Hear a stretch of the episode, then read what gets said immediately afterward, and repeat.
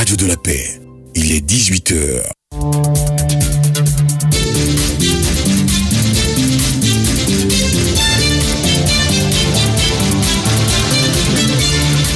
Le journal de 18h. Mel Emmanuel. Pour le journal, bonsoir à tous.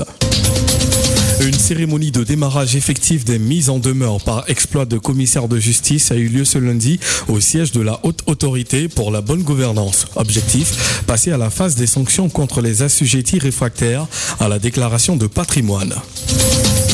L'État doit financer prioritairement les PME en bâtiment et mettre en place un système d'acquisition de ces fonds. C'est l'invitation formulée par le président de la Confédération des PME en bâtiment, Soro Doté. Et nous terminerons ce journal à Madagascar où six candidats de l'opposition en lice pour la présidentielle du 16 novembre appellent au boycott de l'élection. Deux d'entre eux affirment qu'ils ne se présenteront pas au scrutin. Bienvenue sur Radio de la Paix. Déclaration de patrimoine, la haute autorité pour la bonne gouvernance passe à la phase des sanctions contre les assujettis réfractaires. Une cérémonie de démarrage effectif des mises en demeure par exploit de commissaire de justice a eu lieu ce lundi au siège de l'institution Junior Cardin. Avant la remise de la liste des personnes assujetties au président de la Chambre nationale des commissaires de justice, le président de la Haute Autorité pour la bonne gouvernance, Epiphane Zorobi, a fait le point de la situation. Au 31 octobre 2023, les magistrats, les membres du gouvernement et les personnes occupant les hautes fonctions dans l'administration publique ont un taux de déclaration de patrimoine supérieur à 80%. En revanche, les personnalités élues, notamment les députés, les sénateurs, les maires et les présidents de conseils régionaux, affiche un taux de 60%. L'obligation de déclaration de patrimoine est une obligation constitutionnelle. Pourtant, 20% des assujettis à ce jour n'ont pas satisfait à cette obligation, au dire de Epiphane Zorobi. Face à cette attitude de défiance vis-à-vis -vis de la loi fondamentale, la haute autorité pour la bonne gouvernance ne saurait rester longtemps impassible. La haute autorité pour la bonne gouvernance fera appliquer les sanctions prévues par la loi aux assujettis de déclaration de patrimoine qui refusent de se soumettre à cette obligation dans les délais prescrits. La mise en œuvre de ces sanctions est subordonnée à la délivrance d'un rappel par exploit de commissaire de justice aux assujettis. D'où cette cérémonie avec la Chambre nationale des commissaires de justice de Côte d'Ivoire. Son président, Cissé Yaou Jules. Nous avons pris la pleine mesure de la mission qui nous incombe conformément à la convention qui nous lie à la haute autorité pour la bonne gouvernance. Les sanctions qu'encourent les réfractaires sont le paiement d'une amende égale à six mois de rémunération perçue ou à dans la fonction occupée ou le mandat exercé. Dans une vidéo publiée hier dimanche sur son compte ex, ex-Twitter, l'ex-président de l'Assemblée nationale, Guillaume Soro, a annoncé mettre fin à son exil entamé en 2019. L'ancien premier ministre ivoirien, condamné à la prison à perpétuité en Côte d'Ivoire pour atteinte à la sûreté de l'État, a indiqué vouloir venir contribuer à la réconciliation nationale. Quel décryptage faire de cette déclaration Suivant l'analyse du professeur Jean-Marie Kouakou, professeur de lettres à l'université Félix Houphouët-Boigny, observateur de la scène sociopolitique ivoirienne, il a été joint par Jean-Claude Comé. C'est une stratégie de communication fort bien menée. La tonalité affective, d'abord, elle est très calme et elle présente tous les aspects dans lesquels l'individu euh, dit avoir été attaqué. Et donc là, on a vraiment une image, une figure de victime, surtout euh, victime harcelée en fait, et qui, en désespoir de cause, se dit je suis obligé de mettre fin à mon exil. C'est ainsi que le texte se présente. Est-ce qu'on doit oui. comprendre que c'est quelqu'un qui se résigne à venir affronter donc euh, les autorités judiciaires de son pays puisqu'il y a un mandat contre lui? Ah ben C'est là qu'il faut peut-être faire l'autre de la lecture, c'est le volet stratégique de cette communication en fait. On voit bien qu'il y a un positionnement stratégique et qui met aussitôt à la fois ses adversaires présumés en alerte et qui met aussi surtout ses partenaires en position de garde. C'est une alerte, un appel à tous ceux qui peuvent les défendre, de les défendre en fait. Donc là, qu'est-ce que ça préfigure? Est-ce qu'on va vers la confrontation? Il faut bien peut-être le craindre parce que en même temps aussi euh, le discours que j'entends du parti au pouvoir est un discours qui n'appelle pas à lever le pied. Mais euh, tout cela nous alerte sur quelque chose qui est fondamental. Et -hmm. moi, c'est aussi en même temps aussi euh, un appel à redire l'histoire. Il faut que chacun de nous soit vigilant vis-à-vis -vis de l'histoire. Est-ce que en lisant l'histoire, on ne pourrait pas aborder cette relation d'une autre manière? Pourquoi ne pas revenir à autre chose, à une autre approche plus adoptive, plus tolérante, plus résiliente quelque part? À l'initiative des forces de sécurité avec à leur tête le préfet de Mans, le, préfet de police de Mans, Ouattara Dongui Brahima, commissaire divisionnaire du Tonkui, plus d'une vingtaine de leaders de la société civile de Mans et hommes des médias locaux ont passé en revue la préélection municipale et régionale du Tonkui. Stéphane Adams, notre correspondant dans la région du Tonkui. Cette rencontre bilan après les élections municipales et régionales couplées dans le Tonpi avec les leaders de la société civile, ONG et hommes des médias locaux répond à un besoin selon le préfet de police de Mans, Ouattara Dongui Brahima, commissaire divisionnaire du Tonpi. Les messages d'élections apaisées que vous avez pris comme cheval de bataille tout au long de ces élections. Rendre possible des élections sans heure. Le satisfait est là. Ces élections se sont très bien déroulées dans notre zone pour ce qui est du Tonpi. C'est pourquoi je me suis permis de vous rappeler pour que non seulement de vive voix, on se dise merci mutuellement, mais qu'on puisse consolider cela. Toute cette accalmie, à la fin, c'est nous, la police, que ça aide. Parce que ça nous donne le temps de penser sincèrement sécurité des biens et des personnes. Initiative saluée par les participants en fin de rencontre. Diomande Fanta, présidente des femmes de lycée Club. Je suis vraiment très heureuse parce qu'on constate la paix à moi. Cette année, la jeunesse a compris, il n'y a pas eu de bruit. C'est la première fois que les élections se passent dans la paix, dans la tranquillité. Je félicite aussi les candidats. Nous remercions aussi notre préfet de police a fait un bon travail. Bamba Ali, président du CNJC. Vous avez constaté avec moi que le préfet de police, avec tous ses participants, était heureux qu'il y a eu une élection apaisée, sans violence ils étaient comblés. Merci au préfet de police pour l'initiative. Le commissaire divisionnaire Ouattara Dongui Brahima, en charge aussi de la région d'Igomon, entend prendre toutes les dispositions sécuritaires pour la reprise des élections municipales et régionales dans cette partie du pays. Stéphane Adams, Radio de la Paix. Abidjan abrite le second forum d'affaires et d'investissement Côte d'Ivoire Amérique du Nord. Il s'agit de promouvoir les échanges, les échanges commerciaux et les investissements directs étrangers IDE dans le pays. Compte rendu Matatoré. Il s'agit surtout de créer un cadre d'échange entre le gouvernement de Côte d'Ivoire et les fêtières porteuses de projets et de potentiels investisseurs lors des rencontres B2G ou encore B2B et de permettre aux investisseurs nord-américains d'avoir une vision claire des conditions d'accès au marché ivoirien.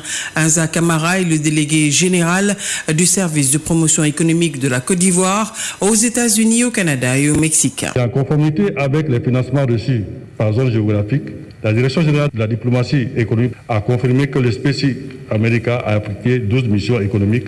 Il est à noter que le SPECI s'attend à une promesse d'investissement de moins 3 milliards de dollars pour l'année 2023. Jessica Davis-Ba, ambassadrice des États-Unis en Côte d'Ivoire, est revenue euh, sur l'opportunité de ce forum pour les différentes parties. Il existe des possibilités énormes pour les opportunités commerciales et de nouer le partenariat mutuellement bénéfique. La Côte d'Ivoire dispose d'une grande variété de produits exportables, notamment des produits agricoles, des minéraux critiques, des textiles et des objets d'artisanat. Ces produits ont le potentiel de trouver un marché favorable en Amérique du Nord. L'opportunité a été donnée aux entreprises américaines présentes en Côte d'Ivoire de témoigner de leurs expériences et des intentions d'investissement seront matérialisées par des signatures de conventions. Industrie pétrolière et gazière en Afrique. Une banque africaine de l'énergie sera créée en 2024. C'est notamment l'une des décisions de la 44e session du, Conseil des ministres de l'Organisation des producteurs africains du pétrole. Quel pourrait être l'impact de cette décision dans la performance du secteur pétrolier et gazier africain Élément de réponse avec Serge Parfait Dioman, expert international en énergie et pétrole, en, ligne avec Jean-Claude Comet. La création de cette banque est à n'en point douter euh, une bonne nouvelle qui vient déjà à point nommé parce qu'il s'agit euh, en réalité de se donner euh, les moyens de pouvoir éradiquer ce paradoxe énergétique que connaît le continent africain, c'est-à-dire un continent doté de richesses naturelles énergétiques, mais malheureusement qui se trouve être très dépourvu en termes d'offres énergétiques. C'est-à-dire que nous vivons dans un continent qui dispose de plusieurs ressources naturelles exploitables, mais ces ressources restent inexploitées. Et donc, euh, l'avènement de cette nouvelle banque est motivé par le besoin de s'unir pour pouvoir se donner les moyens financiers d'atteindre les objectifs infrastructurels qui créent aujourd'hui un problème au continent. Bien sûr, nous savons tous que pour se développer, il ne suffit pas seulement d'avoir des ressources énergétiques disponibles, mais il faut pouvoir les exploiter avec des infrastructures modernes, avec un plan rigoureux de formation du personnel et aussi des moyens adéquats pour gérer tout ce qui est traitement environnemental qui gravite autour des énergies aujourd'hui. Le ministre des Mines, du Pétrole et de l'Énergie, Mamadou Sangafoa Koulibaly, était ce week-end à Daloa pour procéder à l'inauguration de la mine d'or de la Lobo. Il avait à ses côtés le ministre Mamadou Touré, président du conseil régional du Haut-Sassandra. Un chèque de 200 millions de francs CFA a été remis au comité de développement local minier par le ministre. Sangafoa Koulibaly a saisi cette occasion pour indiquer que le secteur orifère ivoirien est en plein essor et compte à ce jour 227 mines semi-industrielles et 149 mines artisanales. Il a en outre évoqué les retombées économiques du secteur minier pour la Côte d'Ivoire, estimées à ce jour à 156,42 milliards de francs CFA. Plus de détails avec Jean-Noël Kwame. Le ministre des Mines, du Pétrole et de l'Énergie, Mamadou Sangafoa Koulibaly, a insisté sur les statistiques et l'impact économique de la mine de l'Alobo. Les investissements, 168 milliards de francs CFA. La production d'or annuelle est plus de 3 tonnes par an pour une durée de vie de 9 ans. Pour l'État de Côte d'Ivoire, c'est 156,42 milliards de francs CFA. Et les investissements communautaires urgents, 380 millions de francs CFA. 620 emplois directs, près de 1800 emplois indirects. Nous avons demandé à toutes les mines de mettre en priorité la main-d'œuvre locale. Le ministre a également mis un accent particulier sur les conséquences de l'orpaillage illégal. Sur l'orpaillage illégal, la perte au plan social, au niveau sécuritaire et même au niveau de la sécurité alimentaire n'a pas de limite. Les chefs traditionnels, nous préférons que vous donnez vos terres aux communautés locales pour qu'elles exploitent dans des conditions légales, de façon artisanale ou semi-industrielle, pour venir à bout de ce fléau. Bennett Clinton, chef des opérations de la mine, et le ministre Mamadou Touré, président du conseil régional du Haut-Sassandra, ont relevé l'importance de cette exploitation minière en termes d'opportunités d'emploi pour les jeunes et de développement économique et social pour la région du Haut-Sassandra. Jean-Noël Kwame, Daloa, Radio de la Paix.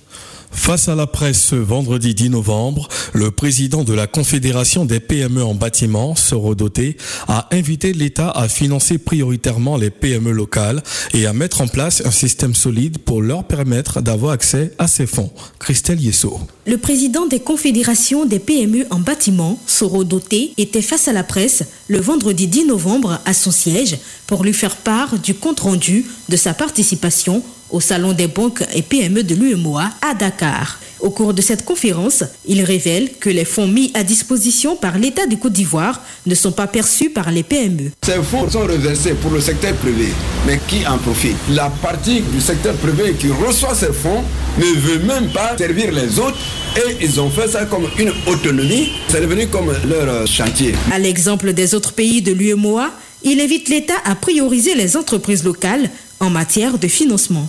Blagnon Hervé, de la délégation conviée à Dakar. La structure était, était intéressée dès le départ, mais lorsqu'on a fait cas de ce que nous étions ivoiriens et que les produits venaient de la Côte d'Ivoire, voilà, les structures nous ont demandé qu'elles souhaiteraient acheter au niveau local. Donc ça ne serait pas la peine qu'on puisse leur faire nos propositions. Face à cela, Sorodoté fait intervenir la loi. Le code des marchés publics dit que la main-d'œuvre locale doit être pour les, euh, les, entreprises locales, mais ce n'est pas appliqué. Nous souhaiterions que le gouvernement prenne son bâton de pèlerin pour que ces lois soient appliquées ici. Une page internationale pour terminer ce journal. À Madagascar, six candidats d'opposition, dont deux ex-présidents du pays, appellent au boycott de la présidentielle. Ils ont annoncé ce lundi 13 novembre à l'AFP qu'ils ne participeront pas au scrutin dont le premier tour est prévu pour ce 16 novembre et appelleront les Malgaches à ne pas se rendre aux urnes.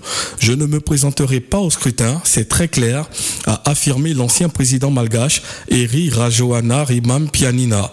Même son de cloche du côté de Marc Ravalomanana, également ancien président, et une nouvelle fois prétendant à la fonction suprême. Nous appellerons à ne pas aller voter. Ainsi se referme cette édition, le rappel des titres. L'État doit financer prioritairement les PME en bâtiment et mettre en place un système d'acquisition de ces fonds. C'est l'invitation formulée par le président de la Confédération des PME en bâtiment, Sorodoté. Il était face à la presse le vendredi 10 novembre dernier. Et puis à Madagascar, six candidats de l'opposition en lice pour la présidentielle du 16 novembre appellent au boycott de l'élection. Deux d'entre eux affirment qu'ils ne se présenteront pas au scrutin. Merci pour votre fidélité à Radio de la Paix. Je vous laisse en compagnie de Jean-Claude Comé pour le magazine Economia.